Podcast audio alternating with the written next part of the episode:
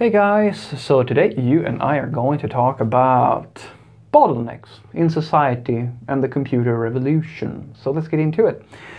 So the question in question was, Frederick, what from your perspective is required to happen in order for the real computer revolution to start? And the short answer is if this is not the computer revolution, I would say that manufacturing needs to be digitalized. Let me explain.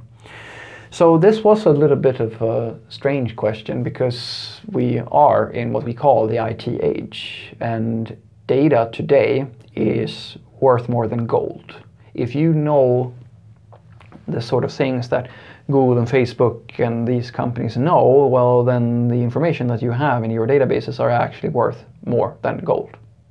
And that to me is a pretty significant thing. If you think about it, the most successful companies, the Fortune 500 companies, most of them are digital companies, like the top tier. They are all IT product, product companies of some sort.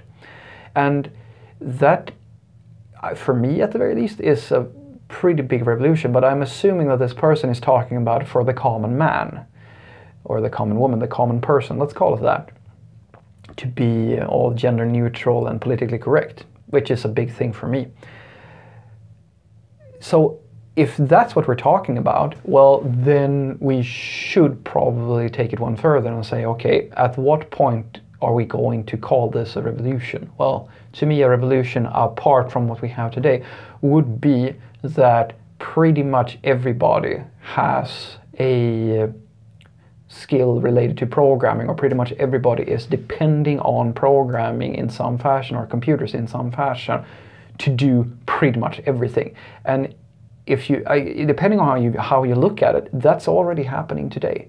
It, there is pretty much no process today that you are part of that is not connected to a computer.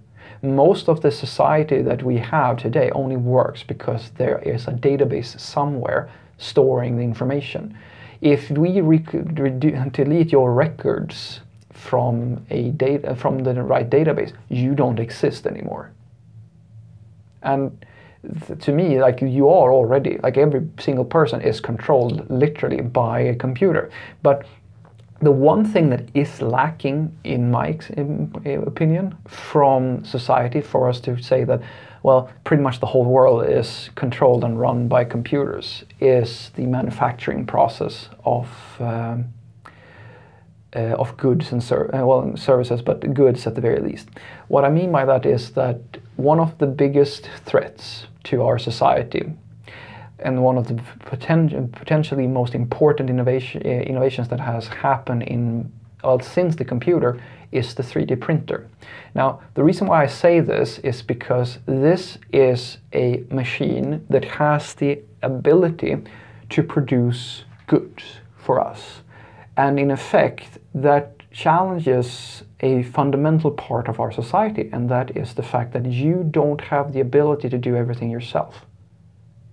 You, our entire system, our entire market is based on that idea. And go, it goes back to since the dawn of man the, eh, the trading of goods and services has always been depending on the fact that I, as an individual human being, can't do everything I need or make everything I need myself. So I need to make a surplus of the things that I'm good at making, and you make a surplus of the things that you are good at, make, at making. And then if we can come to an agreement, we can trade and that's, that, that's a, it's a fundamental part of our society. But with the 3D printer, inter, we introduce a new, uh, something new.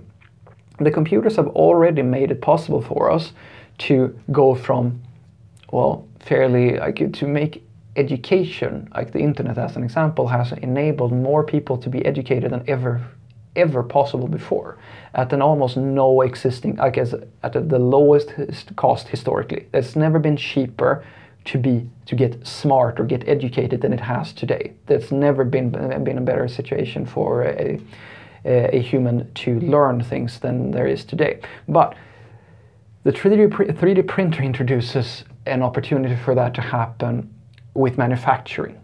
And that's a very interesting thing, but it's also a very dangerous thing. I believe that if you, we were to make um, 3D printers evolved into a point where they're extremely accessible, affordable, and very customizable, and they can pretty much, with the right set of coding tools or develop, uh, development tools for different models and different goods, well, the next generation of them, if they actually have that flexibility, well, in theory, they should be able to produce most of the things that you have in your life, most of the things. And then the only thing that actually matters anymore is who has the idea, who owns the patent.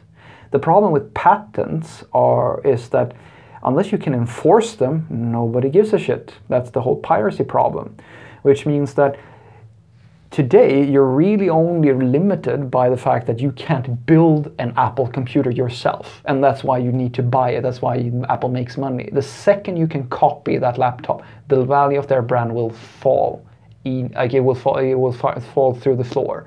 Because there's no no unless you of course really go hard on branding and people actually are going to be honest and say that no I actually buy the thing for the brand. Because there are people who do that. Because it makes you feel important. I don't know why but for the pragmatists among, among us, we will never have to buy an Apple computer or um, a Microsoft, like a PC, it doesn't matter. We will never have to buy goods because we can produce them ourselves. And then the only people who are going to make any serious money are the people who produce the cylinder, uh, like the, the materials we need for our printers, and the people who come up with the ideas.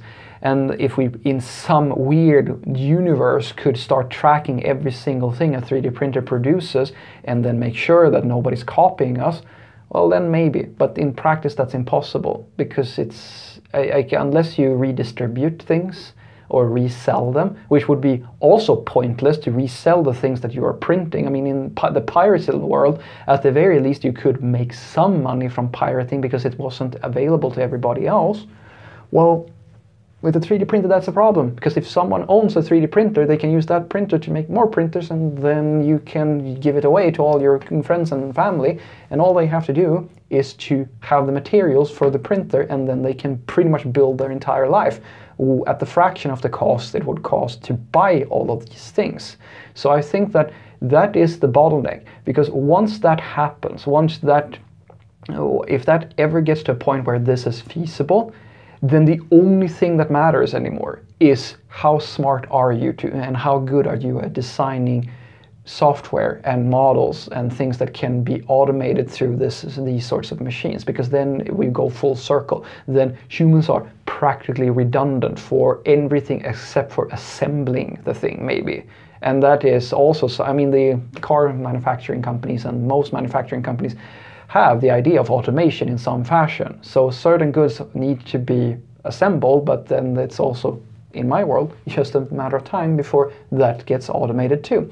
So what I want you to take away from this is that at the very least from my perspective, the bottleneck for the real computer revolution, if this isn't the computer revolution, is going to be ma the manufacturing process. Currently, we have automated eh, intellectual property to the point where you can build an entire empire with a single laptop if you wanted to. It just comes down to the fact that we've already progressed that part so far that it's never been easier to learn and educate yourself and to get your information out there and get people interested in the information that you have. The one thing that you don't have today is the ability to produce goods and uh, in an efficient way. And if we solve that problem through something like a 3D printer or a similar sort of thing, then the only thing that limits you is the fact that you need the resource, like the wood or the metal or whatever, uh, available to you so that the printer can actually do the work. And then you need to assemble the thing. And once that's done, well, then it's practically no there's practically nothing in society from mainstream from society as it works today apart from services like i mean I'm pretty sure we're, not going to 3D print our way out of prostitution, but for the vast majority of society, people will not need to buy things. They will simply print things at the fraction of the cost it took to manufacture them for all these super big, large IT, um, these giant uh, corporations. And that to me would be the true computer revolution because then the only thing that matters is do you have a computer because you need one to just survive in our society. And second thing is, do you have the skills to actually use it? Have a great day.